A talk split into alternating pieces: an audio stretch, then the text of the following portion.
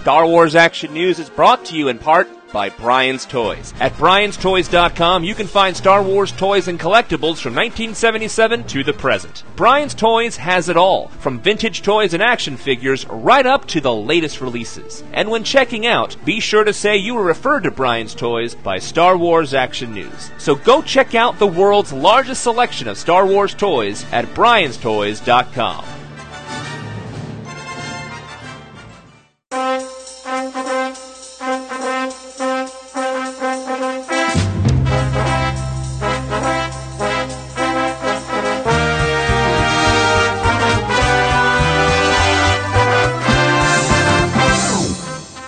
listening to Star Wars Action News, your source for Star Wars collecting news, reviews, and updates, helping Star Wars collectors collect better. Be sure to check out our website at swactionnews.com, where you can see photos of the items discussed, chat with other Star Wars Action News listeners, and much more, including information on how you can be part of the show.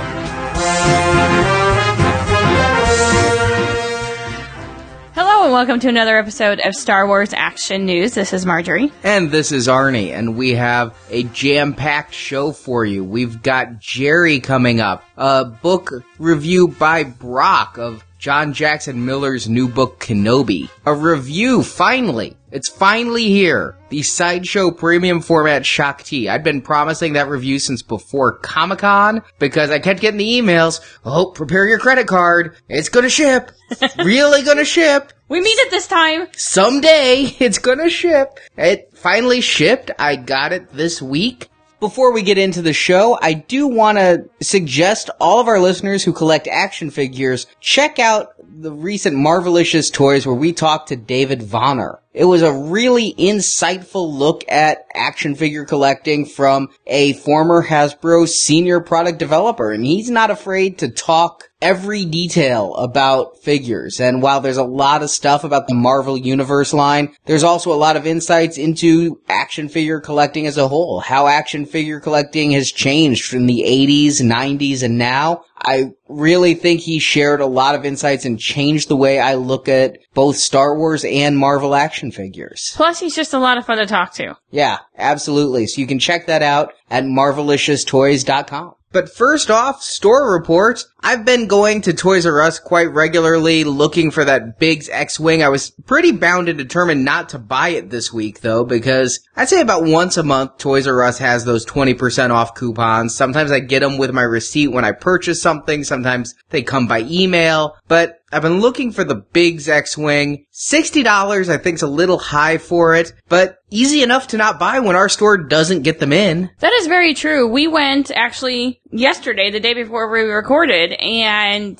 it was like tumbleweeds blowing through the Star Wars section. There really wasn't much there. There was some new stuff, but they really haven't changed their stock. They've got this huge Star Wars aisle, and a quarter of it's on clearance permanently. What are you talking about? There's all kinds of new stuff. New Angry Birds. Did you hear those crickets? Did you did you hear them? The game's coming out in September. Are you playing the game? Nah. All right then. There were new figures. Last week they had a whole bunch of the mission series and it looks like they've pretty much sold through. They had jam-packed pegs when I was there last week. Gone this week. I found some more Saga Legends, but did not find the Yoda I'm looking for, which is the only one I need to have a full set of openers. And did not find any Black Series 3 and 3 quarter there. They did have the Black Series 6 inch. Of course, no Sand Trooper. That seems to be the hot figure. I did see the Sand Trooper today. Really? When I went grocery shopping just before we recorded, they had him at our local Meijer. You told me, I would have told you to buy one because even though I have these all on order from Hasbro Toy Shop, they're gonna ship! They're gonna ship someday! I w- probably would have gone two on the Sand Trooper. I could always custom up a pauldron there. And I hear it's a phenomenal figure. I can go back and get it for you. My big find was over at Walmart. They had what looked to be a pretty new stocking of Black Series 3 and 3 quarter inch figures, but no 6 inch there, go figure. And so I was able to pick up all of those except Padme, and Padme appears to be the hard to find figure in the 3 and 3 quarter inch line. Although, again, in the it's going to ship, I did finally receive an email from Toys R Us about my order from them when they had the discount, buy one get one half off, and their email said we have no idea when these will ever ship. And so I'm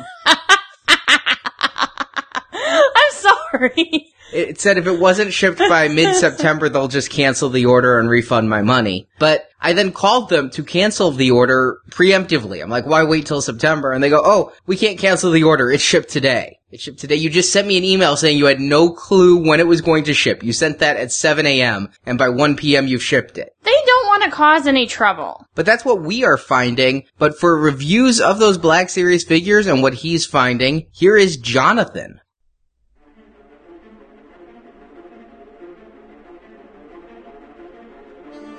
Hello and welcome back to On the Pegs, where we discuss what's being found in stores and online. I'm Jonathan, and you know what? There's new toys out there! That's right, the long drought is finally over. Black Series is hitting, Mission Series is hitting, Saga Legends are hitting. Every store I go to seems to have new stuff, and after such a long time without, I actually have to restrain myself from just buying stuff because I haven't seen anything in stores for so long. Now, what I'm seeing in my area is that the Mission Series and Saga Legends seem to be everywhere, but the Black Series 3 and 3 quarter and 6 inch figures seem to be harder to find. I'm also finding lots of other new Star Wars items when I visit my local stores. I've seen 8 new Lego sets at Target, Walmart, and Toys R Us. They've redone the ATTE, which comes with five minifigures and retails for around $100. The Republic Gunship, which comes with seven minifigures and a speeder bike for around 120. and Jabba's Sail Barge, which comes with five minifigures and a Jabba maxi figure. They also have some new ships, including Jek 14 Stealth Fighter from the Yoda Chronicles cartoon, which looks remarkably similar to an E-Wing from the expanded universe. It has four minifigures and costs $70. There is a Corporate Alliance tank droid with three minifigures for $20. A homing spider droid with four minifigures and a mini spider droid for about 30 A Mandalorian speeder with three minifigures, including a very cool Mecha Maul for 25 And a Duel on Geonosis set with four figures and a speeder bike for $40. Each of these sets has new minifigures, so if LEGO is your thing, definitely check these out. When I last visited my local Toys R Us, I found the new 31 inch Vader, but I didn't find it in the Star Wars aisle. What was interesting is that he was near the superhero stuff, and on a shelf next to a 31 inch Superman. After getting a good look at this, I agree with what Arnie said last week about these. They are very cool, but I'm just not sure how they would fit into my collection. Also, when I was at Toys R Us, I picked up the new vintage X-Wing fighter. Such a callback for me. I remember seeing that orange and black box when I was five at the top of the toy shelf in my local store. I wanted it so badly that I saved up all my allowance for two months so that I could get it. This X-Wing is a bit more expensive, and many of the examples I've seen in my area have had damaged boxes, which, in my mind, ruins one of the best features of this item. Speaking of damaged items, I came across the first examples of bubbles falling off the cards this week. It was kind of surreal to see. A Scout Trooper card was hanging on the peg with a bubble and figure below, and another figure was almost off the card as well. Makes me very concerned for my mint on card collection. I spoke with the Swan packaging expert Jerry, and he informed me that it's not actually glue that holds the bubble to the card back, but rather they are heat sealed together. I wonder if I should bust out an iron to see if these can be resealed. I've also been seeing a lot of the new Star Wars Angry Birds sets. Now, I don't collect this line, but my 7 and 9 year old boys have conned me into getting them a few sets, and I'm sure I'll be picking up a few of these new ones as well, especially as they work with the iPad, which my kids love to borrow and play with. I've been seeing individual sets and a few of the multi-packs, but what I really found myself liking was the Pig Darth Vader case. Now, as I've been able to get my hands on multiples of the new 3 and 3 quarter inch Black Series figures, I figured this would be a good opportunity to do a quick review of the initial wave. First up is Padme from the Geonosis Arena in Episode 2. This is her in a battle damaged outfit that hasn't been done since 2002 in the original Saga line. It's an all new sculpt which reuses nothing from previous figures. There are two standout features of this new figure. Her face, which is a remarkably accurate representation of Natalie Portman, and the scratches on her back that she sustained while she was attacked by the Nexu. They are amazing in their detail. It actually looks like they're bleeding. Overall, a great figure and I highly recommend it. The second figure in the wave is the Clone Trooper Sergeant, and this figure uses the Vintage Collection Clone Trooper and adds green color markings to make him a sergeant in the Republic Army. I know many collectors are sick of clones and troopers, but I really liked the initial sculpt and was glad to add this variation to my ranks. Like his predecessors, he is super articulated and can be posed in a multitude of different ways. Next up is the new Anakin Skywalker from Episode 2. This figure is based on the Anakin Skywalker from the 2005 Anakin Skywalker to Darth Vader Evolutions 3-pack. The articulation was redone and the soft goods were removed in favor of a sculpted tunic, which, in my opinion, is a great improvement. The figure also has interchangeable right hands and comes with a lightsaber, but not an unlit lightsaber hilt, which is odd because he has a hole in his belt where a saber hilt could attach. The detail on this figure is really top notch. There are various shades of brown on his tunic and boots, and these seem to match his on-screen appearance very well. If you can get past all the previous versions of this figure and decide to pick this one up, I think you won't be disappointed. Biggs Darklighter in his X-Wing pilot outfit is the next figure in the initial wave. There have been two previous incarnations of this figure. Originally in 1998 as part of the Power of the Force 2 line, and then again almost a decade later as part of the 30th anniversary collection. This figure uses the body of Wedge Antilles from the Legacy Collection Target exclusive X-Wing, and it goes really well with other X-Wing pilots that have been released. Biggs has an all-new head sculpt and helmet, which I've heard from other collectors isn't completely screen accurate, but to be honest, I couldn't tell the difference. Next, we come to Luke Skywalker in his ceremonial outfit from the end of A New Hope. This figure is actually a reworking of the 2007 30th anniversary action figure. For this release, Hasbro created a new head, a more accurate holster, and a corrected blaster. He also comes with a new medal, an ignited lightsaber, and a lightsaber hilt. What's really outstanding about this figure is his all new head sculpt. As with the Padme figure, Hasbro has done a great job of capturing the likeness of the actor. The coloring on the figure match the on-screen costume very well, and the only thing that seems off to me is the length of his arms. They seem a bit longer than they should to me. When I compared them to the Biggs figure, they were the same length, but the Luke figure is shorter, so they hang down to his knee. I've found that depending on how you pose him, this becomes less noticeable. Overall, a nice upgrade from the previous release. The new Darth Vader figure is actually nothing new. We have seen it so many times, and while the figure itself is a repack with a slightly new head sculpt, he does come with a host of new accessories. He has two all new interchangeable hand sculpts, one to deflect blaster fire, which is included, and the other to grasp Han Solo's blaster, also included. This figure also features a removable cape and an ignited lightsaber. While many collectors lament about the sheer number of Vader figures over the years, this episode 5 specific figure is a solid addition to the Black Series. The Biker Scout is actually a repaint of the figure from last year's Toys R Us exclusive Speeder Bike with Scout Trooper set. There isn't too much else to say about this figure. It's a solid design, and his articulation is such that you can pose him in any way you could think of. The last figure in the initial wave of the Black Series is the Episode 2 Clone Pilot. This figure, like the Clone Trooper Sergeant, makes use of the vintage collection Clone Trooper body, but this time they added the Clone Pilot helmet and chest box. There isn't much else to say about this sculpt that hasn't been said already, and it matches well with the newly designed pilot helmet. With the New Republic gunship coming out soon, you may want to consider picking a few of these up to pilot it and man the turrets. Alright folks, in my books, the initial wave of the Black Series is a success. I know many would have preferred some original characters, but I think what we got was a good foundation for a new line. The only missed opportunity here was the fact that Hasbro didn't take advantage of the 30th anniversary of Episode 6 to give us a Return of the Jedi specific wave. I think that would have been very welcome by collectors. That's all for me this week. Till next time, keep searching the pegs. Thank you, Jonathan. Really great segment this week. I have to admit, I did giggle hysterically at the thought of an action figure with too long of arms. Without having my openers yet for this wave, I'm excited by what you're saying and I'm great to hear your excitement towards these new figures by and large. The Biggs being a good upgrade and yeah, I guess I didn't realize it had been over 10 years since we got that Amidala outfit. But on the card, they're looking pretty good and I'm looking forward to getting some to open. As far as character selection goes, yeah, I get what you're saying about the Return of the Jedi 30th anniversary, but a lot of what we're seeing here, the reason we're seeing the characters that we are, keep in mind, Hasbro thought these figures were going to tie into the 3D re-releases of Attack of the Clones and Revenge of the Sith. That's why we're getting a whole bunch of Padme, Anakin, Obi-Wan, all these prequel figures and the both trilogy figures. Even Vader fits for Revenge of the Sith. I totally forgot about that. That Yeah. makes perfect sense. The oddball is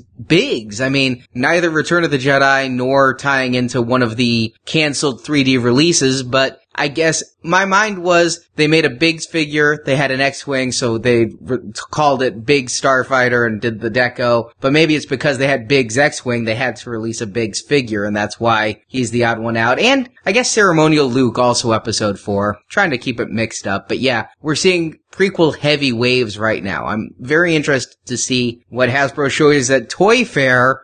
Yeah, I'm looking almost six months ahead already to find out what's going to happen when this line has to stand on its own in this weird neutral zone between now and Ep7. Here's what's funny is between February and July. It's well, we'll see what Hasbro says at Comic Con. Then once July hits, it's let's see what Hasbro has to say at Toy Fair. But- sometimes New York Comic Con, but not often. But this time I'm really more curious than usual because we often have some ideas what they're gonna say. Like Toy Fair 2015, assuming Ep7 stays on its release schedule, I'm not that anticipatory because I know what they're gonna show. They're gonna show a lot of Ep7 stuff. I'll be anticipatory to see what Ep7 stuff and will it have articulation or will it be five points of articulation and what characters are there? Hopefully we'll know some of this by then, but Toy Fair will probably have some spoilers for the movie. It has in years past, but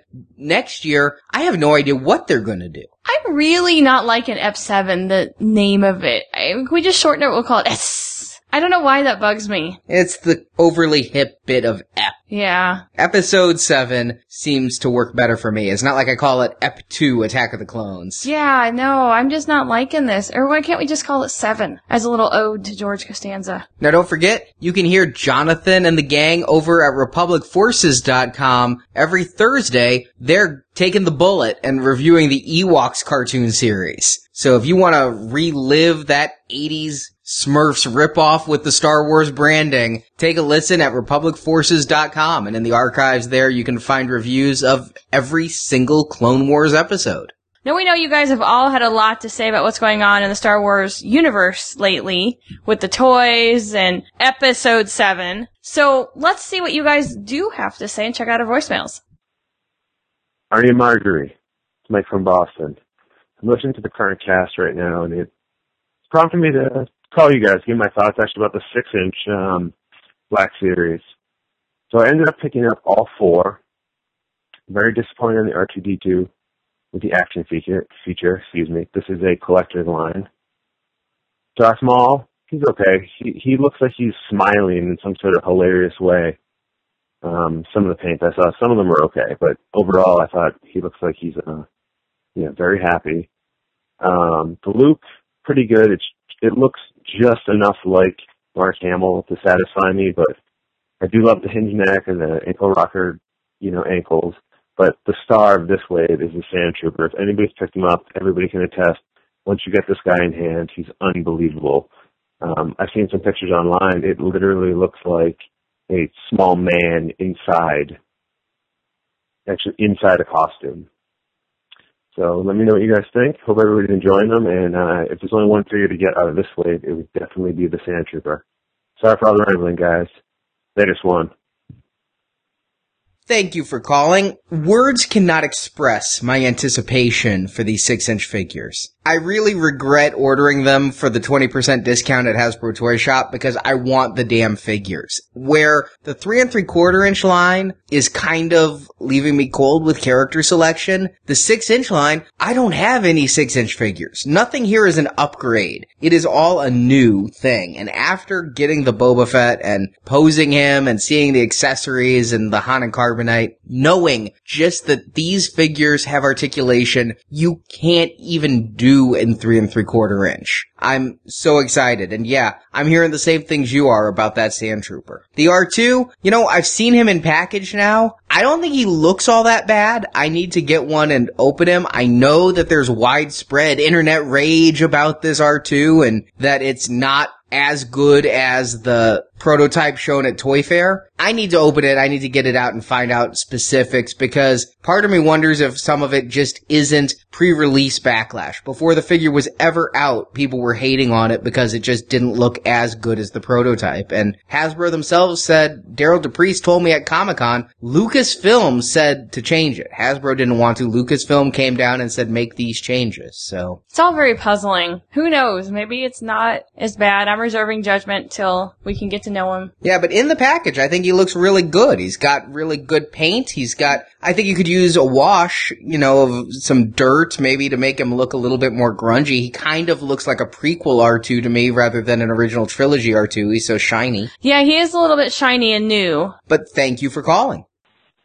Hi there, this is Joey in Tucson. Um, I'm just calling to let uh, you guys know, first of all, thank you for an amazing podcast. I uh, always make sure to listen to the Enhanced podcast, and uh, uh, I appreciate the work that goes into that. That's really great to actually see what you're talking about. Um, and second of all, I'm calling just to let you know my thoughts on uh, Slave One, uh, or Slave, what was it, Slave One Gate, or whatever it is. Anyway, mine came in perfectly fine. um, I got the same email, uh, and I heard all the, the, the comments on Amazon about it, the, the box being shipped, you know, improperly, etc. Um, perhaps it's because I'm there's an Amazon facility in Phoenix, and it was just a real quick overnight ship to me that my box came to me uh, wrapped in the uh, Hasbro uh, white box, uh, in really good condition.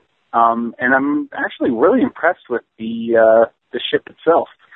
The the fact that the wings don't uh, clip or stay in flight position or something like that.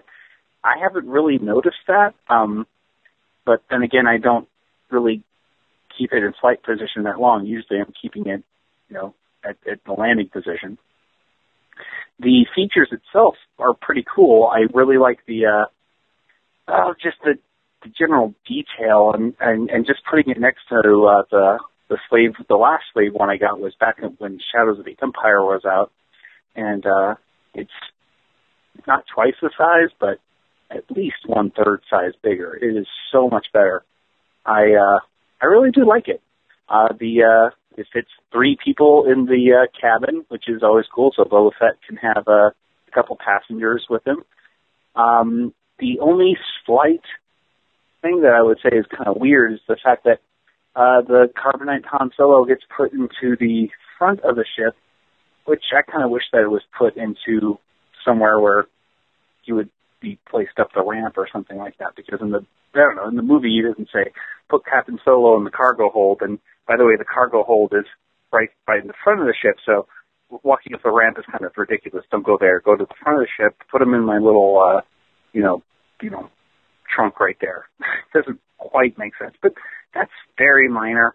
Um, because the only other minor complaint I would have is that the uh, Han Solo and Carbonite doesn't stand up uh, by itself. Uh, it, it, it it has a kind of a bump to it, so it doesn't stand up by itself. And Han's nose is kind of squished just very slightly. Other than that, it's a really really fantastic uh, ship. Lots of uh, great features, and I know it was, uh, many of those features are exactly the same as it was when it was released with the Clone Wars wave, but I never got that ship. so it's all brand new to me. And uh, I'm really impressed with it. Anyway, just thought I'd share my thoughts with it, and uh, I guess I was lucky that mine came out okay. Have a great day. Bye. Thanks, Joey. I really appreciate the kind words. It's nice to know that what we do each week, someone enjoys. And congrats on getting a good condition Slave 1. We did hear back from Hasbro, and it kind of reminded me of the old days of the Hasbro Q&As, where you'd ask a two-pronged question and they'd pick which prong to answer. They didn't talk to me about the missing parts. They didn't talk to me about the malformed cockpits that a lot of people are having where it won't snap shut. But they did talk to me about the wings not locking into position. And it turns out that is user error. It's um improperly assembled one. And here's what they say. The rib on the peg of the wing must be aligned with the groove in the corresponding hole in the ship. I'm gonna repeat this, but come to our forums if you need to see this written, because it's a little dense. The rib on the peg of the wing must be aligned with the groove in the corresponding hole in the ship. So are they all user error? It, the wing thing appears to be. If the wing is inserted and the rib and groove are not aligned, the wing will still hold in place, but it will not function properly. But there's no answer for the canopy. No. Now I also received notice from Amazon that there's a delay on the TIE interceptors that are the Amazon exclusives and the Droid Factory figures that are Amazon exclusives. It makes me wonder if, as Marjorie called it, Slavegate has caused Amazon to reconsider the packing practices that they take with the future Star Wars Hasbro exclusives. Hell hath no fury like a retailer who does not pack Star Wars figures well. And speaking of online shopping, I got an email from Entertainment Earth. I'm signed up for that little notice that lets me know whenever something new Star Wars is added to their site. And I happen to get one really long email where they added all a bunch of new Lego sets, but at the bottom was something that kind of caught my eye. Star Wars Darth Vader black adult sunglasses. Star Wars Boba Fett green adult sunglasses. Star Wars Stormtrooper white adult sunglasses. These are $19.99 a pair. There were no images yet on Entertainment Earth because these aren't shipping until October, so I had to do some Googling, and I found a site called bitrebels.com that has pictures. These are light up LED sunglasses. I'm not sure how I feel about these. I don't know that you need sunglasses that have LEDs in them because it, are you wearing them at night? Are you Corey Hart? Actually, the LED ones are 25. The non-LED ones are 20, but I think the light up feature is very cool if these were 3D glasses instead of sunglasses, but you're right. Sunglasses specifically to be used when it's bright, and then the light up feature not so much. Maybe we're that close to the future, like in Back to the Future, where 3D wore the 3D glasses everywhere he went. Maybe we're just gonna start wearing sunglasses everywhere, night, day. Well, we're almost there with Google Glass. And they even have lightsaber hilts on the earpieces, which hopefully are far enough forward as to not be too uncomfortable and bang against your head. Well, they're also part of a whole Star Wars eyewear line put out by looks like a company called Gizmine. Gizmine. I'm not sure how that's pronounced, so you can go ahead and giggle amongst yourselves. They have got a line of eyeglasses. They run about $500 each. And they have R2, Luke, Stormtrooper, and Boba Fett and Vader. And the, like the little thick rimmed glasses and they've got little accents on them like the R2, the little arms of the eyeglasses look like R2's legs and the back is shaped kind of like R2's legs it looks like and it's got the little blue on it. The Darth Vader is red and black. The Boba Fett has some green on it with his three little marks on it. Now, how much do normal eyeglasses cost if these are 500? I will tell you, I have a pair of Coach eyeglass frames. So those are higher end. Yeah, I mean, they're no Jessica Simpson, I guess, but How much are a normal pair of eyeglass normal frames? pair. Um, I mean, the Jessica Simpson ones are cheaper, I'm assuming. I mean, they're not more expensive than Coach, but I mean, the Coach ones cost me like 300 bucks. Okay, and Coach is an expensive name, so this is more expensive than Coach. Oh yeah, it, it, these are more expensive than Coach. And here's the kicker. Here, here's the deal. You're buying these from a website. You're not putting your prescription in them. So you have to then take, find a store who's willing to put lenses in them. Now, would my insurance cover this if I were to need eyeglasses? Because I know I can get frames every couple of years up to a certain amount. Yeah, why wouldn't they? They're frames. Okay, so a Star Wars collectible your insurance company will pay for. And they have a nice, I maybe, possibly nice, little case that they come in with that you open it up and says, may the force be with you. But you can't read it because you don't have your glasses on. That is correct. That's the irony. Are you thinking you need some eyeglasses? I don't think I need eyeglasses, but I kind of like the R2 ones. I The don't R2 why. ones are cute. I like the Stormtrooper ones because they're black and white. It's just a nice design. Yeah, and the Vader ones that are just black with the red accents, there, there's something there. There's Mm-hmm. something there. Yeah. I like them better than the sunglasses. So Arnie, when you were little, you had a toy train set, right? I did. I had a set that I worked on with my grandfather. We spent many, many hours putting it together. I had a couple different engines. Never quite worked the way I wanted it to. Like I bought the engine that's supposed to have smoke come out of the smokestack. Never really did. Kind of hard to get the train to stay on the tracks. I think I might have been more of a racing car kid and I had a train set because he was old and old people like trains. I think that's the stereotype. I know there's some young people who are really into trains, but I think that was a big thing more among people raised in the 30s, 40s, and 50s. When trains were a novelty. yeah. Yeah, because they're not. I mean, it's like, oh, trains, come on. You're interfering with my life. No one gets excited when the train rolls through town at 3 a.m. in our town and blows the whistle. The Bradford Exchange sent Arnie a nice little flyer about a Star Wars train set. This choo is- choo. This is from Hawthorne Village, who made those little Star Wars sets we've talked about before that had the minifigures. We've seen them at Celebration. I've never plunked down to buy for them. As cool as I think some of them are and the characters that they do, I've just never gotten into it. So they continue to send me flyers, though I've never given them a penny.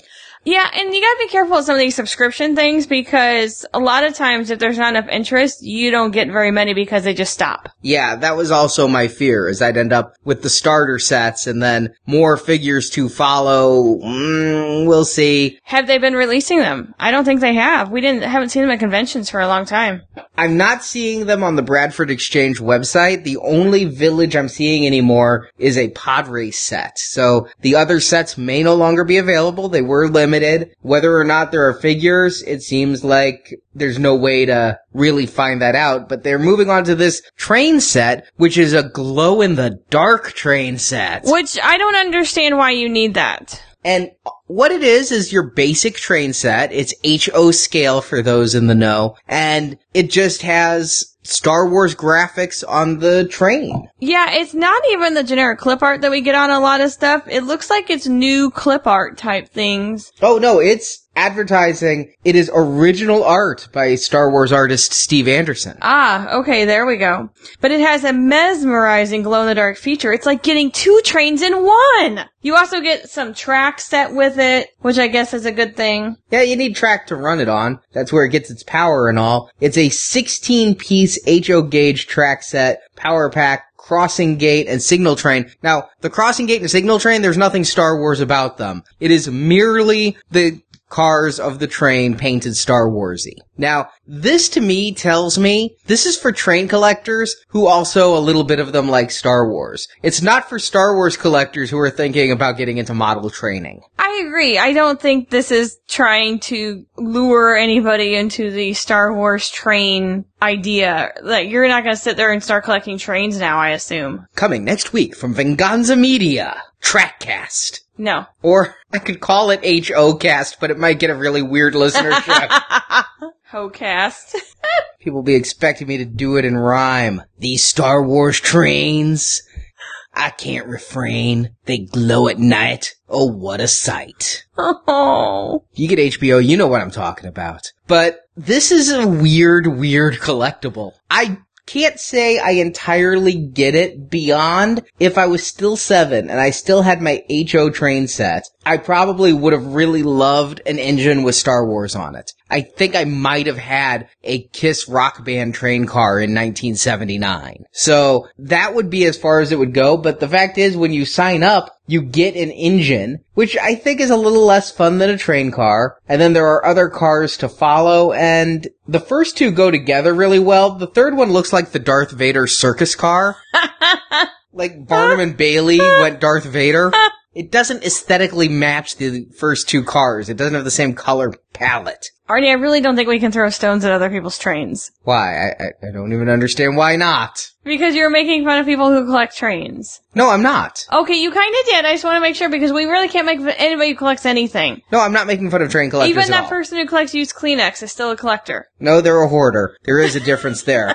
but no, I'm not making fun of train collectors. I'm just saying I think as a lure for a Star Wars collector, I don't think these work very well. I don't think that it's going to have a huge amount of appeal because it doesn't create a complete Star Wars train. Is it a finite set or you just get a few cars and that's it? They tease more to come, much like their villages. And it's a $225 set. Is that expensive for trains, I assume? I don't know. I guess the more important question is, are you buying it? Your standard HO scale engine can be anywhere from 100 to 250. So the reason I don't know is because, and I'm sure they even go higher, but I don't know the quality of this piece. I'll only know the quality of this piece if I were to buy it. And that's not going to happen. I'm in the process of really trying to focus my collecting and be a little bit less buckshot in, hey, that has Star Wars on it, let's buy it. I didn't even buy the Hawthorne Village sets that I liked, let alone this train that trains take up a lot of real estate too. The reason I got rid of my train set from when I was a kid, I mean, that was a 12 by 8 board. That's like a bedroom for a kid. My god. That's 96 square feet of train that I had. Can't you like put them on like up near the ceiling or something? I don't know how these things work. You can, but I mean, maybe they're much better now than then, but, and listeners, come to our forums. Train collectors who are listening, come to the forums and tell me, do you still have to sand the tracks for corrosion and keep the contacts all smooth and oil everything? They're a lot of work.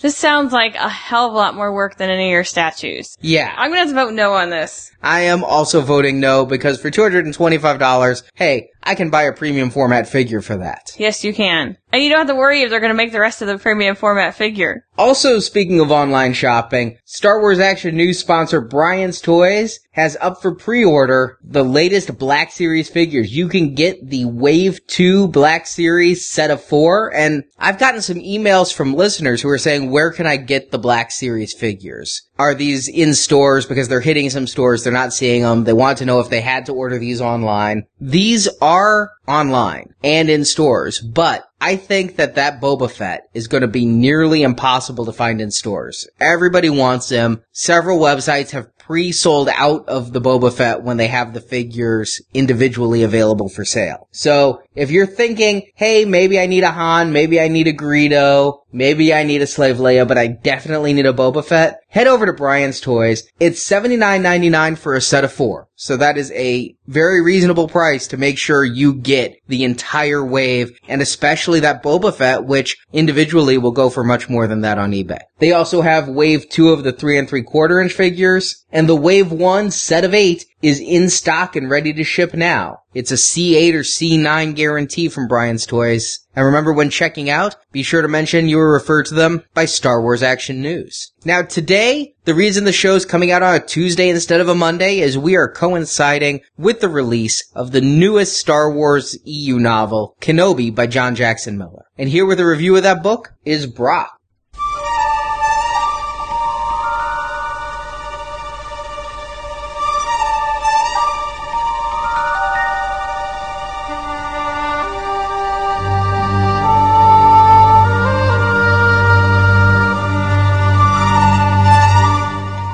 Brock, Star Wars Action News Book Club Liaison, with a spoiler free as possible review of Star Wars Kenobi by John Jackson Miller.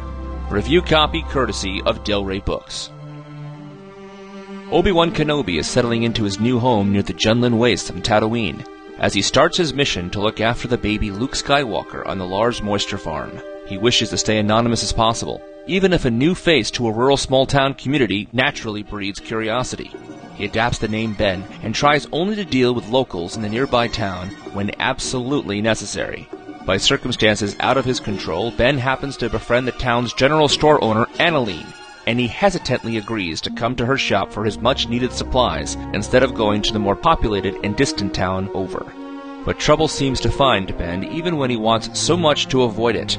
The Tuskens in the area have been raiding on local farmers' homesteads, and most of them have banded behind a man named Orrin Gault, who has set up the Settlers' Call in defense of the Tusken raids, headquartered in Annileen's store. And the Tusken leader notices that Ben has powers that the other settlers don't seem to have. Will Ben be able to stay out of the fray? Can he turn away from his ingrained Jedi ways and not help those in need? Will the local townspeople ever rid themselves from the omnipresent Tusken threat? Do the Tusken Raiders have a reason for the more frequent and targeted attacks? The story unfolds in Star Wars Kenobi. In press materials and the acknowledgement at the beginning of this book, they have been very open about this story's origin being Star Wars as a Western, and that is a wise choice, as without that knowledge going in, I could see quite a few readers being disappointed with the deliberate pace of the piece. I saw shades of the classic westerns Shane and The Searchers throughout the first two parts of this novel, but as we get deeper, it moves into a more of a traditional western tale territory, with indigenous folk versus the town people, local justice and local corruption, and the stagnant life in the frontier. As many of you know who listen to these reviews, I am a fan of Star Wars books taking on other genres. We have in the recent past had their take on the noir detective story, zombie horror, etc., and with mixed results. The major complaint usually is that while they are doing the genre, they hedge their bets and don't go all in. They lighten up on the sex or the gore because, hey, this is Star Wars. And here, with Star Wars as a Western, this genre story has a lot of the elements correct, but again, it seems to hedge its bets and just doesn't go all the way. For example, the Tusken Raiders seem to be in a place of where the Native Americans would be in the Star Wars Western. And it's mentioned numerous times that, like Native Americans, the Tusken Raiders kidnap to replenish their depleting numbers. Yet, we never see that. Many times they get quite close and it feels like they're setting us up for a big kidnapping and it never comes. And at the end of the book, you see why, as the plot point would have seriously taken the book into a darker place than it was already going, and it could derail what was already being set up, which would deny us with the quite satisfying ending the novel actually does provide. If you're familiar with John Jackson Miller's other work, his writing for comics, The Lost Tribe of the Sith short stories, or even his first novel, Star Wars Knight Errant, you know he can do short stories well. He also has a penchant for relatable characters, and all of that is on full display here. Here in Kenobi, he plays to his strengths by dividing the book into four parts. And being so open about the origins of the outline for the story, tell us that these four parts very well could have been four issues of a comic at one point. But for the most part, he's able to mask that likelihood. And I say for the most part because at the start of the third section, the change of atmosphere is so jarring, you get thrown and I started to wonder how is it really related to the book I was already invested in, but thankfully the tangent to Mos Eisley provides the book with the needed turns to end strongly for the characters' resolutions. This book reminded me of the Death Star novel from a few years back, that it was a lot about the day in the life of people who inhabit the Star Wars universe, and not about those who shape galactic events like we see in the movies. And like Death Star, Star Wars Kenobi is a character driven, not plot driven novel. The third section I mentioned a moment ago has some much needed plot development that propels the book towards the winning climax, a climax that smartly relies not on more plot, but in the great character work that has been established throughout the book. I enjoyed the way the book starts off with strong connections to the Star Wars movies. There is what reads like what would be an opening scrawl, like at the beginning of each Star Wars movie, explaining that Kenobi thinks he killed Anakin on Mustafar, as he doesn't know Anakin's in the suit yet, and the prologue starts right after Kenobi arrives on the planet for the first time before he drops Luke off at the Lars homestead. So it starts during the events of Revenge of the Sith. And like in a couple of Star Wars movies, and of course many a Western, there's a saloon fight where Obi-Wan ends it definitively with a lightsaber. And this wonderful prologue closes out with Obi-Wan speaking to Qui-Gon in meditation with a profound thought. And I quote, Years ago, we removed one child from Tatooine, thinking him to be the galaxy's greatest hope. Now I have returned one, with the same goal in mind. Nice! Thankfully, the author put all of this at the top of the book to whet our appetite, because we don't see Obi-Wan again for another 50 pages. The background information in this first section is voluminous, but presented very, very well. The greatest compliment I can give this book and its author is that he so expertly and economically introduces this world. And I'm not talking about Tatooine, though he smartly incorporates practically everything we know about Tatooine into the book. from the two suns, the oppressive heat, Tusken Raiders, moisture farms, land speeders, Sarlacc, Jabba the Hutt, pod racing, Mos Eisley, Mos Espa, the Jawas and their sandcrawler. No, the burden here is not necessarily creating a world in a time we are unfamiliar with. We know this setting but in setting the scene so that we care about what is going on with characters in situations that we don't know anything about. And I instantly felt connected to these townspeople. It felt like I knew people like Annileen and Orrin, either from real life or from countless amounts of movies that I've seen. Part of the connection comes from the witty dialogue, others from the sympathy created for these characters as we learn what they have lost living here on this barren, dangerous planet. As a result, by the end of those first 50 or so Ben Kenobi less pages, the reader is ready to follow these new characters Mr. Miller has created with a concrete hold of the whole situation, who everyone is to each other, which relationships and characters are important, their living environment, and so on. So then he is able to reintroduce Kenobi into this world, and we are then able to empathize with all sides. And none so expertly than with the Tusken Raiders. We have many a chapter throughout the book with the Tusken clan and their leader A'Yark, which I found excitingly refreshing. So easily could Mr. Miller make them the two-dimensional villainous Indians to the frontiersmen of the Tatooine settlers, but no! He takes the time to thoroughly flesh out their cultures, their beliefs, needs, desires, and it makes for effective storytelling, all the while tying in some popular comic book stories revolving around the Tuskens. Miller does a great job of humanizing A'Yark, and A'Yark's arc becomes one of my favorites in this novel. So while the book is about Obi-Wan's first coming to Tatooine and his efforts to settle into his new life as Ben, it is very much about the settlers Orrin and Annileen and their lives, and you quickly realize that they are the two main characters of this book. Miller uses these characters to flesh out and run parallels to Ben's story, to give us a window into the frontier life existence, the harsh realities of living on a desert planet, of loss, and the unforgiving realities of life here. The interactions between Annileen and Orrin are so clearly two people who have dealt with each other for years and years, and we get why they make the choices they do, even if you disagree with them. There is a lived in reality to them that I was able to latch on to right away that propelled me to care about what happens next, even when the book gets talky. The author especially nails these two characters as parents. Their reactions and dialogue towards their kids is so genuine that you can tell the man is a parent himself, which I believe was a comment I made in my review of Star Wars Knight Errant. I felt that the author really got the characterization of Obi-Wan and never once did I question his actions as not being true to the character we know so well. Miller nails Obi-Wan's sly humor and manner, and with the help of the reaction and observations of other characters, convey the inner core of sadness this man is feeling at this point in his life. Miller hints about his character's feelings at first, and able to come to these conclusions by putting all the pieces together. Yet, eventually, there are scenes where he blatantly spells out all that subtle work. Perhaps that was intentional, targeted at specific readers, but I was following the subtlety quite well and enjoying the nuances he was displaying in the prose with Ben's demeanor and edge to his dialogue. It has to be said, there is a definite Superman feeling to some key scenes in this novel, where Obi-Wan steps in and saves the day. and there is also a few Clark Kent using his powers covertly to assist the helpless scenes, like behind a makeshift smokescreen from a fire extinguisher, and no one's the wiser. Those scenes are quite entertaining to read. I laughed out loud when in one chapter we read about a disturbance inside a building, and directly afterwards, all of a sudden Kenobi shows up, all Clark Kent saying he was sidetracked by a street vendor and he seems to have missed some excitement. Beyond all the fun to be had there, Mr. Miller is also smart to have some consequences for Ben Kenobi stepping up and using his Jedi abilities.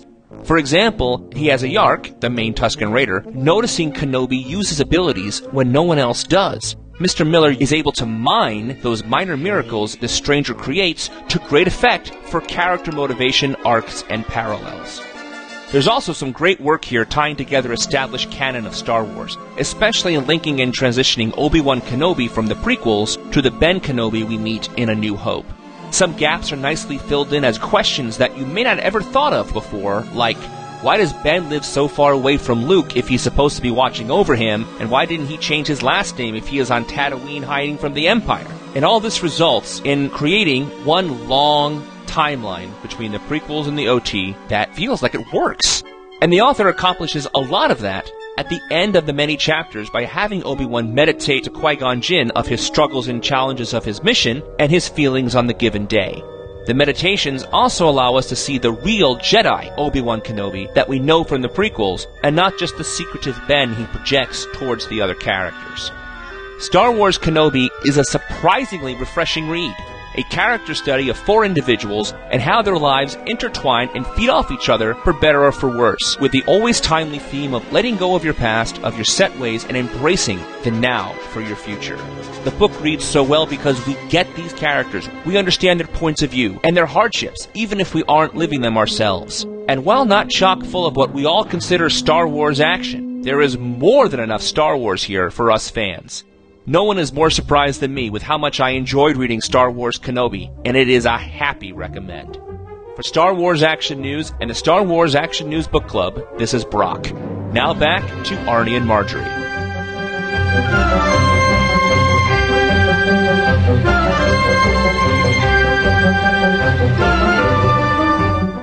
Thank you, Brock. Great to hear your review. Great to hear somebody share my enthusiasm about this book because I read it and books about all new characters in the Star Wars universe have usually a 50 page learning curve for me as I'm trying to figure out who are the main characters, what's going on. It's usually around page 50 that I start to get in my groove and really enjoy the book. But the first 50 pages is where I can tell how quickly a book has hooked me. And because this book isn't so plot heavy, it is a character study like you said, I really thought the first bit was meandering until I realized how well John wrote those characters and how much I liked the people. And while I didn't know what the plot would be, it's not like Heir to the Empire where I know the plot is Grand Admiral Thrawn scheming to restore the Empire. I don't know exactly what's going to happen in this book and what the final battle will be. I just trust because it's Star Wars there will be one. But the tale of a shopkeeper and a moisture farmer in Tatooine and Ben staying quite a bit on the periphery, especially early on in the book. It's a testament to Miller's writing that I was brought in so much, and I really think he captures the voice of Ewan McGregor's Obi-Wan. I kind of reading this was expecting a hybrid. I was wondering if I'd get some Alec Guinness and I'd get some Ewan McGregor, and I was thinking about that sideshow statue that is the Legends, that is kind of a morphing of the two faces together. But no, this is all Ewan, and he gets that voice absolutely perfectly. I could hear Ewan McGregor's Sith Lords are speciality in my head as I'm reading these lines. A really great job. I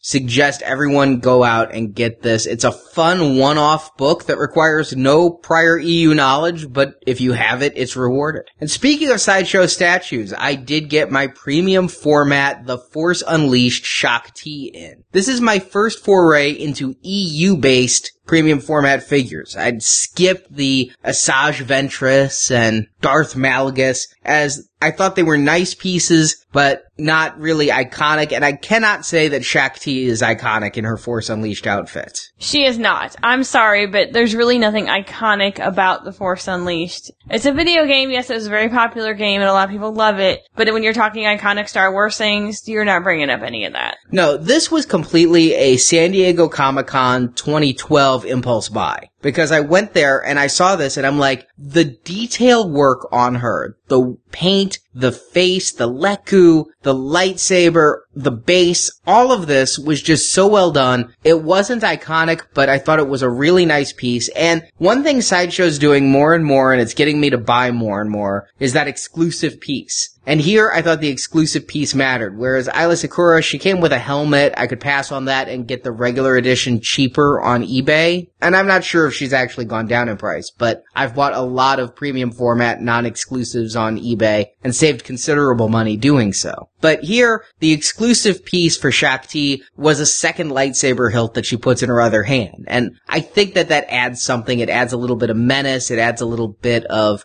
Jedi to her. Even though she has the light up lightsaber, I liked the other one enough and I liked the piece enough to go ahead and pre-order. Here we are, about a year later. It's over a year later. And it finally came in. Now, I gotta admit, I was having some anxiety opening this box. Like I could almost hear the Hellraiser theme playing in the background as I'm opening the box. I'm that scared of what I'm gonna find inside because I've had some bad luck with Sideshow premium format figures lately and I actually, maybe in my experience there's no such thing as luck, maybe their quality is just declining. But I actually got in three premium format figures this week. Two I'm going to be talking about on this Wednesday's episode of Marvelicious Toys, and the third was Shaak Ti. And I'll preview the next issue of Marvelicious Toys. Both of them were damaged. The Sideshow exclusive Vision and the Sideshow exclusive Deadpool both had varying degrees of damage. The Deadpool's was, I consider it very major, and I'm still working through that issue with Sideshow customer service who has been less than helpful. And the Sideshow Vision, it was the last one, they ended up giving me a credit of about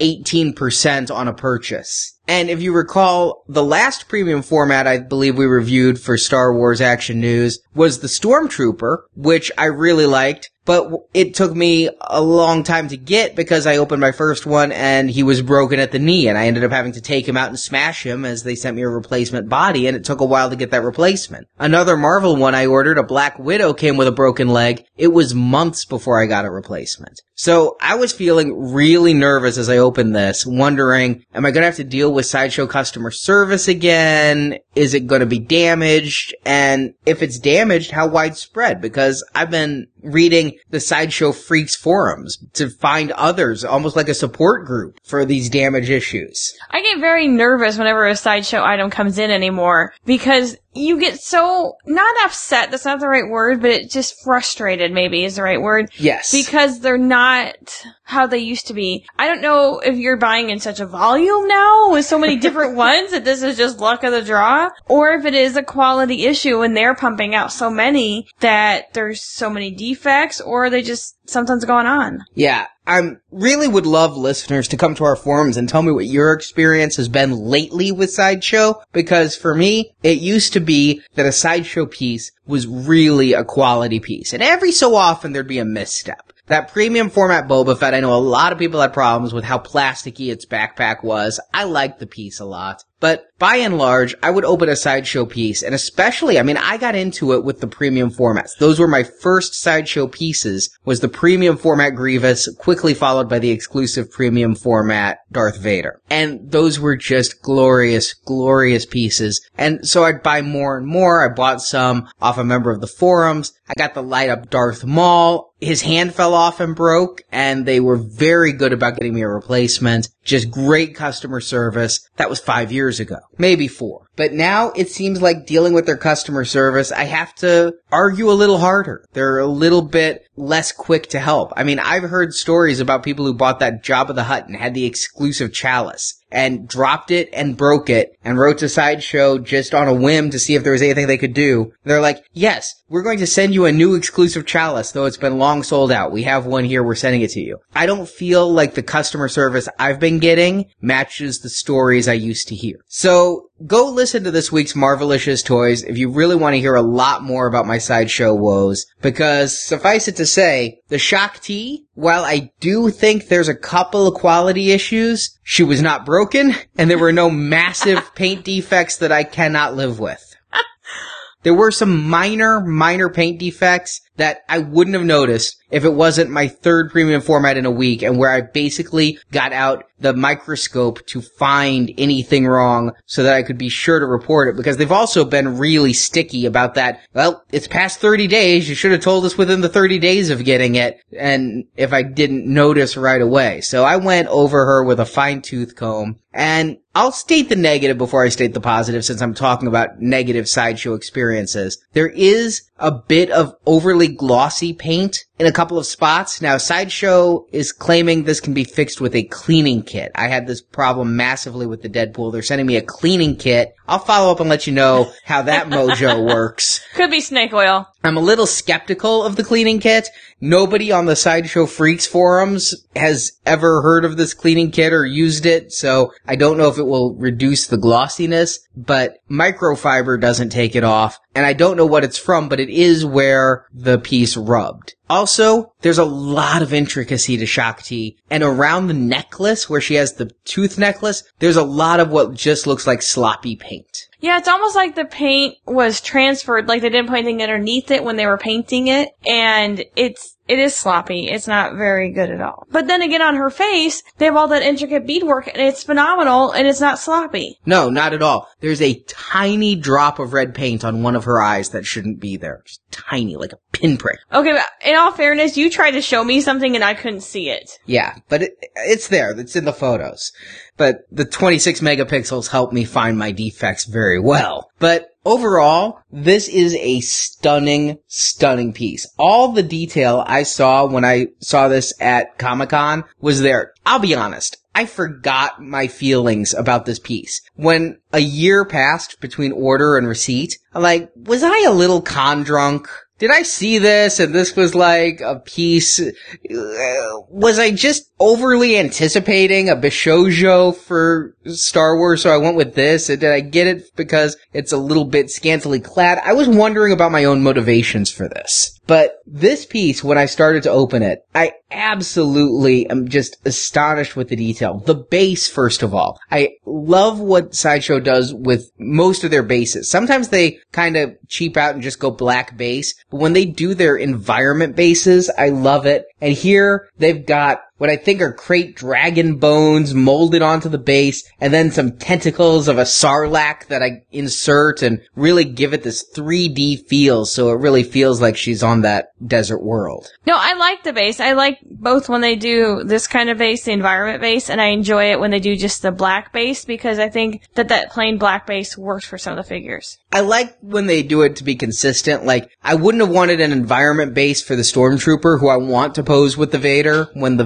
On the black base. But here, yeah, for this, and the fact that they'd painted dirt in between her toes and things because she's barefoot, I think it just adds so much to make her feel like she's part of that environment and where she is. I do wish that the Sarlacc tentacles fit in the base a little bit better. I feel like I can still see a lot of ridge around them that just looks like molding holes, but you only see that from certain angles, and I'm happy with that base overall. And the bottom of the base, it always it's kind of makes me laugh because they put such nice details on the bottom of the base that you will never ever see again. But they actually painted a Shaak Ti face on the bottom of the base. Now this may be an exclusive base touch. They've started making exclusive bases slightly different. So that way people can't just take the exclusive accessory and sell it on eBay and people think they have an exclusive statue. But that's a nice detail. The figure herself, I just love the tone of paint used. The red they use for her skin, it just has an authentic feel. Marjorie, you asked me when we were looking at it, does it look like the game? Not necessarily. I think it looks better. I think it's a great bridging of the game style with the realism that is in the other premium format figures so that you could put this with your other Jedi figures, especially if you have the Aayla Secura, the Ventress and make it fit. So it's more something that was inspired by the game. Well, no, I mean, her outfit is identical to the game. The base Mm-hmm. is identical to the game, but she's done in a realistic style. And yeah, you mentioned that beadwork on her face. That is incredible that there isn't more paint problems with that. That is so amazing. I can't imagine that as anything other than hand painted. By someone with a steady hand. Yes, not by me.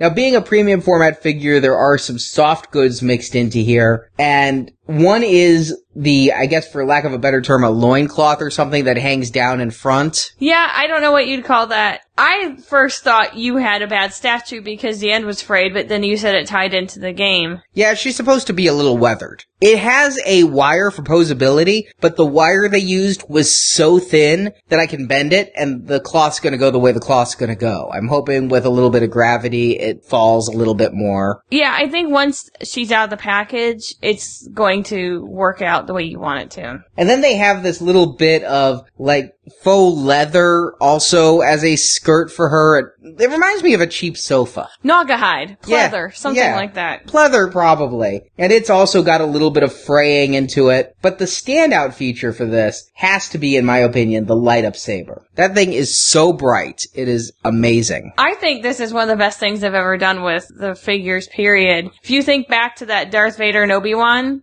Remember those? Mm. This has got such tremendous advancements in how it looks. I think it's phenomenal. I am glad this comes with batteries and an AC adapter. I like those options. The batteries were very handy for the photo studio, so I didn't have to worry about trailing a cord, whereas batteries leak and I hate that, so I much prefer AC adapters long term. But I guess I'm a little bit lucky because my lightsaber works really well. I did hear from Josh, who's a sideshow collector, and he's had both the Aayla Secura and the Shaak Ti after a couple days. The lightsaber stops lighting up all the way, and it, mine doesn't go all the way to the tip. It confused me for a second. It's supposed to have a little bit at the end. It has to for the electronics, but his stopped about an inch short. So I'm gonna have to go back and check it in a couple of days to see if it's still okay and what's going on with that. Yeah, see, delayed problems are something new to worry about. So apparently this is another common issue with Sideshow. And he says that if he pushes on the saber, it fixes it. But when he lets go, the saber stops lighting up the whole way. So I'm going to play with that a little bit. What's going on with Sideshow? This is so frustrating. And the question that I'll be mentioning in a couple days is, am I being too picky? You know, how much of a flaw is a bad enough flaw? But they keep raising their prices. The prices of all collectibles are going up, and that includes these premium format figures. I remember, admittedly, I was paying 500 for that Grievous initially, but the regular figures were down around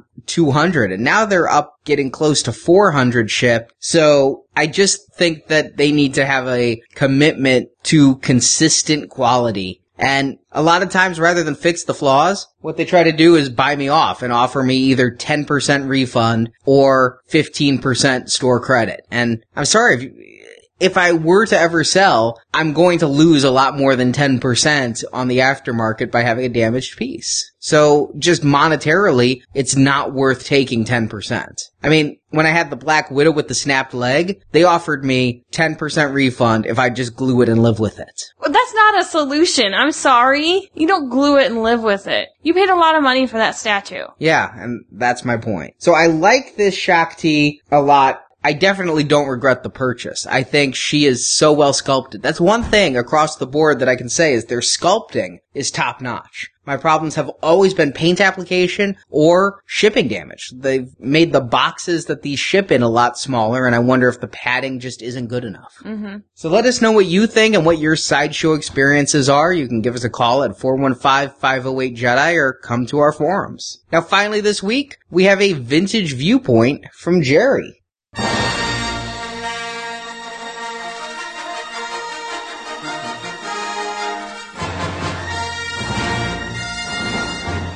everybody, Jerry here to bring you my latest vintage viewpoint. Well, I'm finally well rested from my time in Europe, and I gotta say once again that I just had an amazing time. I'm so glad that good fortune smiled on me and that I was able to be out that way for Celebration Europe. It was the shot in the arm that I really needed for my fandom. My Star Wars fandom has been at an all time low. Now, I realize that it's been the perfect storm of events. We've had next to no new toys on shelves for the better part of the last year. 3D prequels got canceled, Clone Wars gets axed, Disney buys Star Wars. I mean, there's been very little to get excited about since Celebration 6 in Orlando. But it's actually Celebration Europe that inspires my topic this month. But first, I wanted to add a footnote to my Jabba the Hutt review from a few months ago. Back in March, I mentioned the extensive usage of Return of the Jedi molds in the Robin Hood Prince of Thieves toy line that Kenner did back in 1991. Well, right around that time, I posted on the Star Wars Action News Facebook page a purchase that I made at my local flea market. It too was a partially recycled Return of the Jedi toy turned Robin Hood collectible, Friar Tuck. After recording my March segment about Ewoks toys, I decided that I really, really wanted that Friar Tuck figure. Now, a good friend of mine came to visit me from out of town, and he's a big collector of Hot Wheels toys, so I decided to take him to the two flea markets just down the highway from here in Monroe, Ohio. One of them is actually fairly well known that maybe you've heard of Trader's World. The other one is a bit smaller called Treasure Aisles. Both flea markets, which are directly across the highway from one another, have great toy booths. But Treasure Aisles actually has the better selection of older toys. Toys you'd probably never really think you'd come across, but sure enough, there they are. In fact, I didn't even go to the flea market that day thinking I would find a Friar Tuck. It was the furthest thing from my mind. It was the very next day after I recorded that Ewok segment. Now, I'd watched a few bids on eBay that day, and I was going to wait till I could get one for about $15 or less. So much to my surprise, I found not one, not two, but three different booths with carded Friar Tuck figures. The cheapest of them was $8 carded, so I snatched it up without thinking twice. I really wanted it for two reasons. Number one, of course, was to give a side by side comparison of this figure to the Return of the Jedi Gamorrean Guard, but also because if you take that figure, spread the cloak apart a little bit, and put an axe in his hand, he totally looks like he could be a character from Jabba's palace. He looks great with that diorama. If I actually had an extra Gamorrean Guard axe accessory, I'd set him up that way. So here are a few noticeable differences between these figures. Now it's clear that this figure isn't 100% the same as the guard in terms of the mold. First, you'll notice the fur around the waist of the figures are different. Also, Friar Tuck has a knife hanging from his belt. The Gamorrean guard oddly does not. In addition, the belt buckle area is slightly different, and there is an armor like plate that is molded around the Gamorrean guard's neck and throat area. Friar Tuck simply has a collar, and there's more detail to the strap that goes across the shoulder. So I don't know if they used the same molds with maybe some modifications, or if it was just a recycle of the design concept and not necessarily the molds themselves. It would appear though that the legs and arms are identical, so perhaps they only had partial molds. Who knows? Either way, it's super cool to have these figures side by side. So speaking of Jabba's Palace patrons, the vintage item I want to focus on this week is Yak Face. Yak Face has been getting some attention lately with the release of the Gentle Giant Jumbo figures at San Diego Comic Con in Celebration Europe. Now, many of you are familiar with the Yacker by now because he is so notorious among vintage collectors. But I bet many of you here in the US never even heard of this figure until about 1992 or so, as he was never released by Kenner stateside. There's no good consistent story though about why that was. I've heard everything from that he was supposed to be the 93rd figure in the line available only by mail, but that the line died first, all the way to a ridiculous story that Kenner didn't want to release him here in the States because he looked too much like a certain smooth character. Now, I've never believed this angle, but my goodness, the resemblance between Yak Face and Joe Camel is uncanny. Heck, maybe they were afraid of getting sued. Either way, toys and cigarettes don't mix. Kids, just say no. Hmm. Come to think about it, he doesn't look anything at all like a yak either. Well, whatever the reason, Joe Yakface indeed saw release by Palitoy in Europe on the Return of the Jedi Tri Logo card, and in Canada by Kenner on a bilingual Power of the Force card. The Canadian version came with a Nikto staff and a coin, just as the rest of the Power of the Force figures did. However, because of the Tri Logo release, Yakface is considered complete with or without his staff. But it's a Nikto staff, so if you want to accessorize your loose yak face figure, it's easy enough to get one. I couldn't imagine the rarity or the price if he would have come with a unique accessory like Reeves, Zuckuss, or Forlom did. Now, as a side note, they carry the same distinction along to the convention exclusives.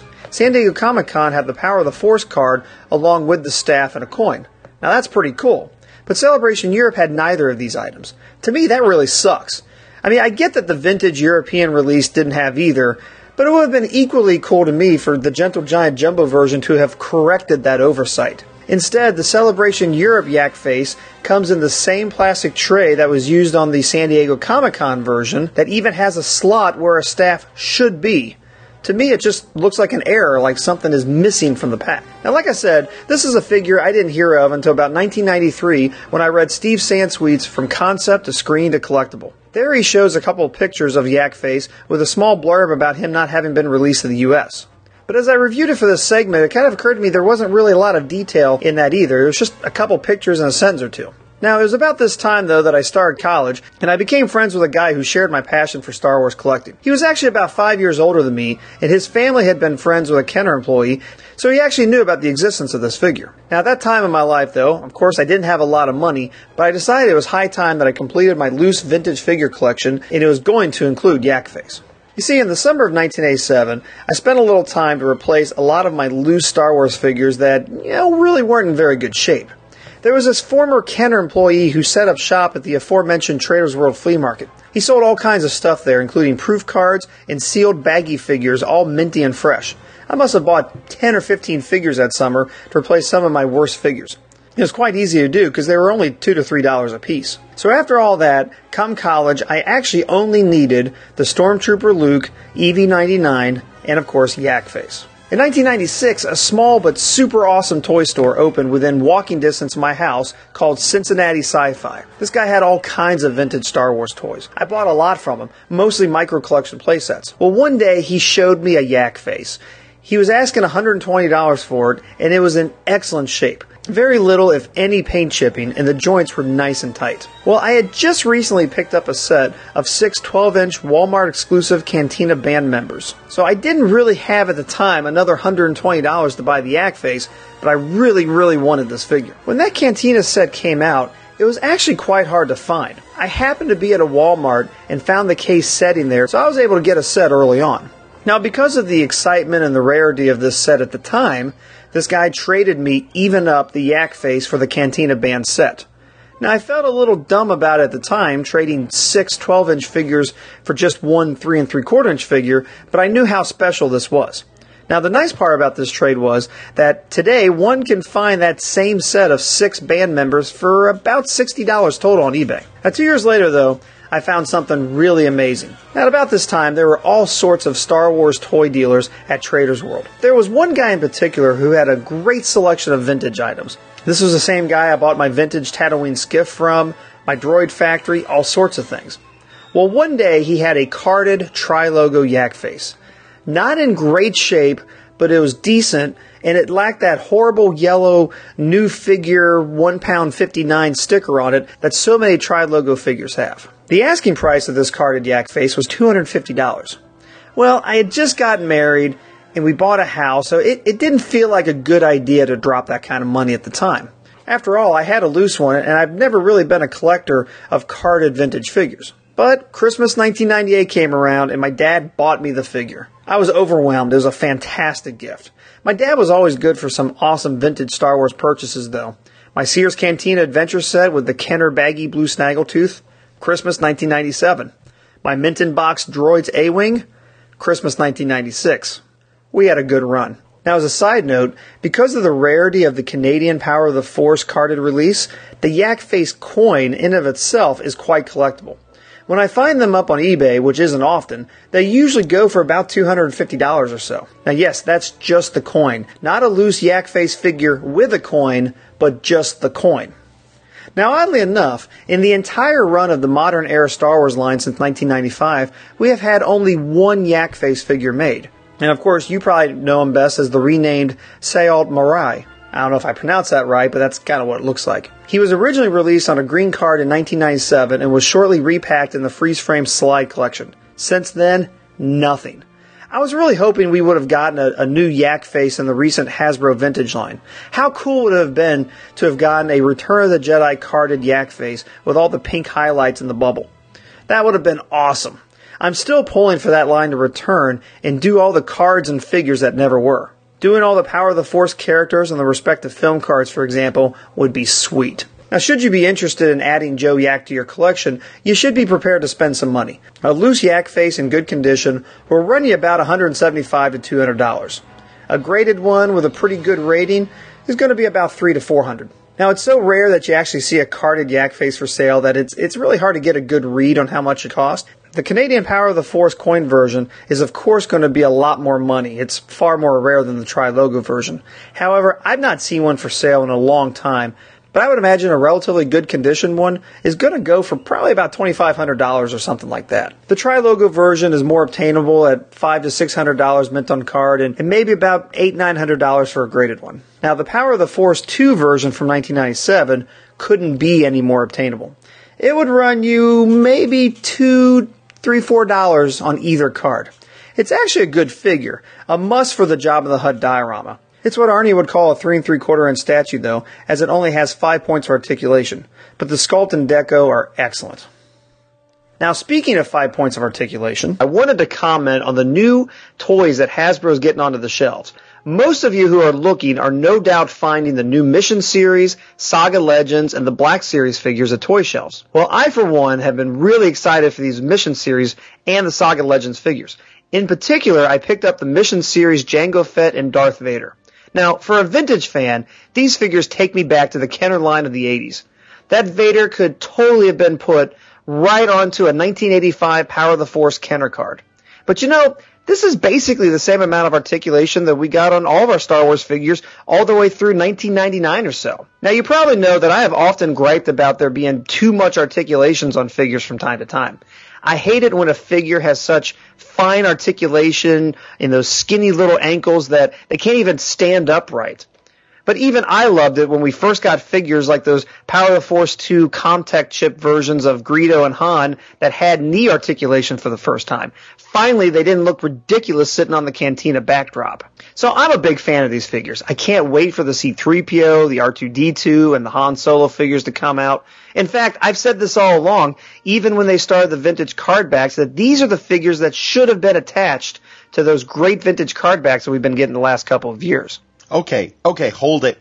Hold it. Jerry, what are you doing? Uh, uh, hey, Jonathan, uh, dude, what are you doing? I'm in the middle of my segment. Yeah, uh, I noticed. Now, I understand that you're talking about these figures, but, but Jerry, where did you find them? Well, you, you you mean the, the, the, the mission series figures, the Jango and the Darth Vader? Mm-hmm. Well, I, I, I found them at Target Okay. Where in Target? in, in the, the, the toy aisle. Okay. Now, now go with me here. When you were in the toy aisle, were they on something? Um, they were, you know, hanging there in the aisle for action figures. And what were they hanging on, Jerry? Um, um, pegs.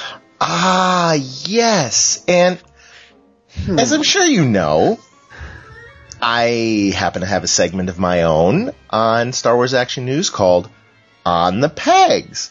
So, you know, I'm, I'm going to have to ask you to, to kind of keep to your side, buddy. Yeah, yeah, this is awkward, isn't it? Um, but hey, you know, Jonathan, we all we all love your segment. Your segment's great. Yes, on the pegs. I mean, you you bring us all the news, but you see, I, I'm not. I'm not doing a figure review per se. I mean, I'm not even really talking about the line. It's just that these figures are sculpted and articulated like the old Kenner figures. So what I'm covering is vintage from a certain point of view. A certain point of view, maybe a certain vintage viewpoint, but you're totally on my turf, man. Hmm. Well, uh, I guess paybacks being what they are for the little thing back in May. So, hey, while you're here, what do you think about these toys? Well, I'm actually glad you asked. I was able to pick up all the Saga Legends and Mission series a couple of weeks ago before uh, Celebration Europe and San Diego Comic Con, and I have to say I agree with you. I really, really like these sculpts. But what's more, I also think that these figures are great for kids. I picked up, as I said, this whole line, and I gave some of them to my boys, and they really, really liked them. It's like when they stopped worrying about the articulation, they got a lot of detail in the sculpts, and actually, my youngest son's favorite figure out of this new line is one that you already talked about, the Jango. Because he's standing in such a way, or he's posed in such a way, that looks exactly like a lot of the promo materials from episode 2. You're absolutely right. I mean, in fact, they have that same image on the card, and it, it looks it looks just like Jango. Right after he shoots that one Jedi that's about to, you know, strike down uh, Count Dooku. I mean, it's it's like a little. I think Arnie was the one that coined this. You know, when you don't have the articulation on these figures quite like we've been used to in the last several years, they're kind of like three and three quarter inch statues. And you know what? To some degree, I'm okay with that. This that Jango looks like he came just right off the television, right off my Blu-ray, and it's just like sitting right on my shelf. And I think it's a gorgeous sculpt.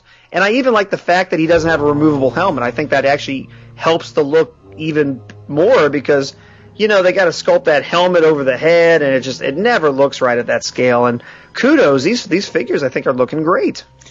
No, and I I know we've heard a lot of griping from the fans about this line or these two lines, but you know, for those of us who are collectors, I think that we have the black series, both the three and three quarter inch and the six inch, which are, are wonderful in their own right. But these really do fit a niche because we have to remember that these are toys. These are for kids. And if the reaction of my boys is anything, uh, they're a success. Yeah, I mean, and and uh, Jonathan, I don't know how you feel because I mean, you're you're you're quite the vintage collector yourself. I mean, I am I'm just so giddy with these figures. I, I it, it feels like the '80s to me again. I feel like these figures are really kind of really tugging at at the strings of what's vintage and what's all you know pure and holy in, in collecting for me. I mean, it's just the figures that I first got passionate about, and I just love that some of these characters are being done up this way. It's just it, it's it's really working for me. Is it is it doing anything for you from the vintage side of your collecting? Well, as you know, I've been kind of spending this summer completing my vintage collection, and I was looking at these new sculpts and thinking that these would look really good as sort of almost like, as you said, a continuation of what we got from 78 to 85. And I could see if they were did episode 1, episode 2, episode 3, putting these on the shelves right next to my vintage figures because they do kind of carry on. And hey, Jerry, I'm not sure if you were aware of this, but last year Hasbro released a couple of battle packs that kind of dabbled in this lower articulation, higher sculpt thing that they're doing now. The first one was the Bespin battle pack, and that one had a Darth Vader, a Luke Skywalker, and a Boba Fett.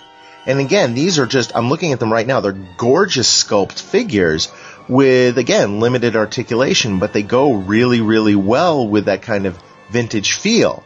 They also did a second pack of Duel and Naboo, which had Obi-Wan, Darth Maul, and Qui-Gon. And again, it's, the, these look like they could go right into the Saga Legends packaging on their own. So I'm wondering if this was kind of like the the first look at this, almost like kind of the the prototype for what we're getting now. You know, Jonathan, you're, you're right. I actually really didn't notice that. I never picked up the Battle of Naboo pack because, golly, how many Qui Gons, Obi Wans, and Darth Mauls from Episode One were actually on pegs last year. But I actually did pick up that Bespin pack, but I never opened it. So I never opened it, but you're right. I was attracted to it because of the colors on on Fett. I thought the sculpt of Bespin Luke was pretty good. I thought the Vader looked good. Not that I needed another Vader, and quite frankly, I may I may even have that Vader somewhere and, and not even realize it. But I, I actually was attracted to it because of the sculpting and the coloring. I didn't even realize, not having opened it, that the articulation was limited to five points. That's really fascinating. No, it, it, it is, and I don't think you probably have this Vader because it looks like it was a unique sculpt to this pack. And the thing that always kind of jumped out at me is anyone who knows me knows that I've kind of have a soft spot for the Bespin Luke, and looking at this one right here, he's got almost the identical coloring on his hair as the uh, the vintage one from 1980. now, if I could just get someone to take that you know, that Kenner sculpt for like Bespin Luke and Jedi Luke's lightsaber. You know what I I always kind of jokingly refer to as the Billy Club that he carried. That was just all green and all yellow. Of course, they actually made a blue one too that shipped a little bit with the uh, Jedi Luke. If if someone could just cast and mold that same lightsaber in red, I would so put it with this mission series Vader. I think that would just be that would be awesome. Yes, a perfect custom job. well, Jerry, I want to thank you for letting me talk uh, vintage and today a little bit, and you know, in the future, just just keep to your side of the fence, okay? Yeah, I, th- I think we've learned a very important lesson, you know, here in the last uh, couple months of what you own, you own, what I own, and so you know, I understand where you're coming from now. So I'll uh, I'll uh, I'll try to play nice. So all right, everybody. Hey, thanks for joining, uh, Jonathan. Thanks for uh, jumping in there and talking some uh, uh, five points of articulation goodness with me. And we'll turn it back over to Arnie and Marjorie. And remember, we, we really, really, do, do care. care.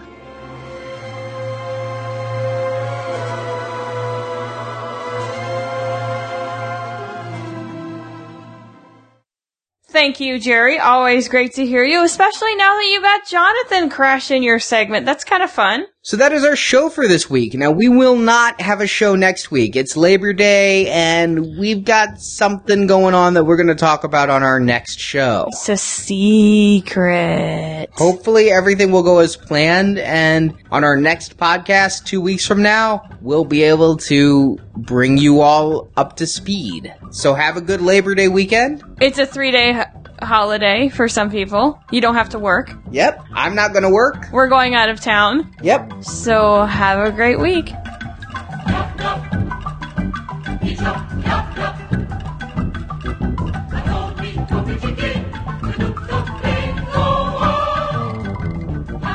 Thank you for listening to Star Wars Action News. We hope you've enjoyed the show. We want your feedback and suggestions for Star Wars Action News. You can email us at show at swactionnews.com or post your thoughts in the Star Wars Action News forums at swactionnews.com, the most friendly forums on the web. You can also find Star Wars Action News on Facebook and Twitter. The links to our social media sites are at swactionnews.com. You can be on Star Wars Action News by calling our voicemail at 415-508-JEDI or sending an MP3 or iPhone voice memo to show at swactionnews.com. All materials submitted become the property of Star Wars Action News and are subject to use on our show. You can find even more Star Wars coverage at our sister podcast, Republic Forces Radio Network, where we review each episode of the Clone Wars cartoon series. You can find that podcast at republicforces.com. If you're into Star Wars novels, check out the Star Wars Action News Book Club, where we read and review all the Star Wars novels. That podcast is at swactionnews.com. For more Star Wars collecting, please check out GalacticHunter.com, JediDefender.com, JediTempleArchives.com, and YakFace.com, and we thank those sites for their support of Star Wars Action News. You can help support Star Wars Action News by making a donation using the donate button at swactionnews.com or by using affiliate links on the Star Wars Action News homepage when shopping online. Your support helps keep Star Wars Action News on the air. We also appreciate it if you would spread the word about Star Wars Action News. If you enjoyed the show, please post about Star Wars Action News on Facebook, Twitter, or your social media network of choice, or just tell a friend about the show. We would also greatly appreciate a five star review written on iTunes. A link to our iTunes page is at swactionnews.com. Star Wars Action News is created, produced, edited, and hosted by Marjorie and Arnie. The Star Wars Action News team is segment reporters Jerry, Brock, Jonathan, Nathan, and Steve, graphic design by Chris, image editing by Jay, podcast enhancement by Andrew and Barrett, associate produced and podcast announcements by Brock. Star Wars Action News is not affiliated with Lucasfilm Limited. The show is created by Star Wars fans showing their love of Star Wars. Star Wars and all that the Star Wars universe contains is trademark and copyright Lucasfilm Limited, a subsidiary of the Walt Disney Company. All rights reserved. Until next time, may the pegs be stocked and the Force be with you.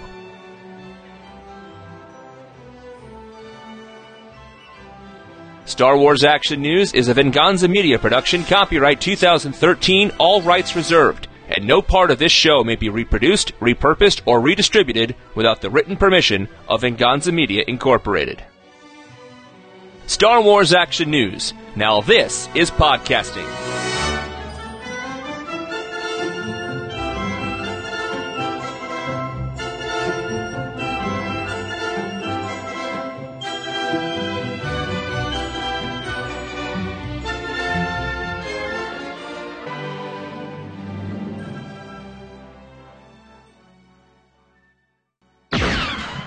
We really do care.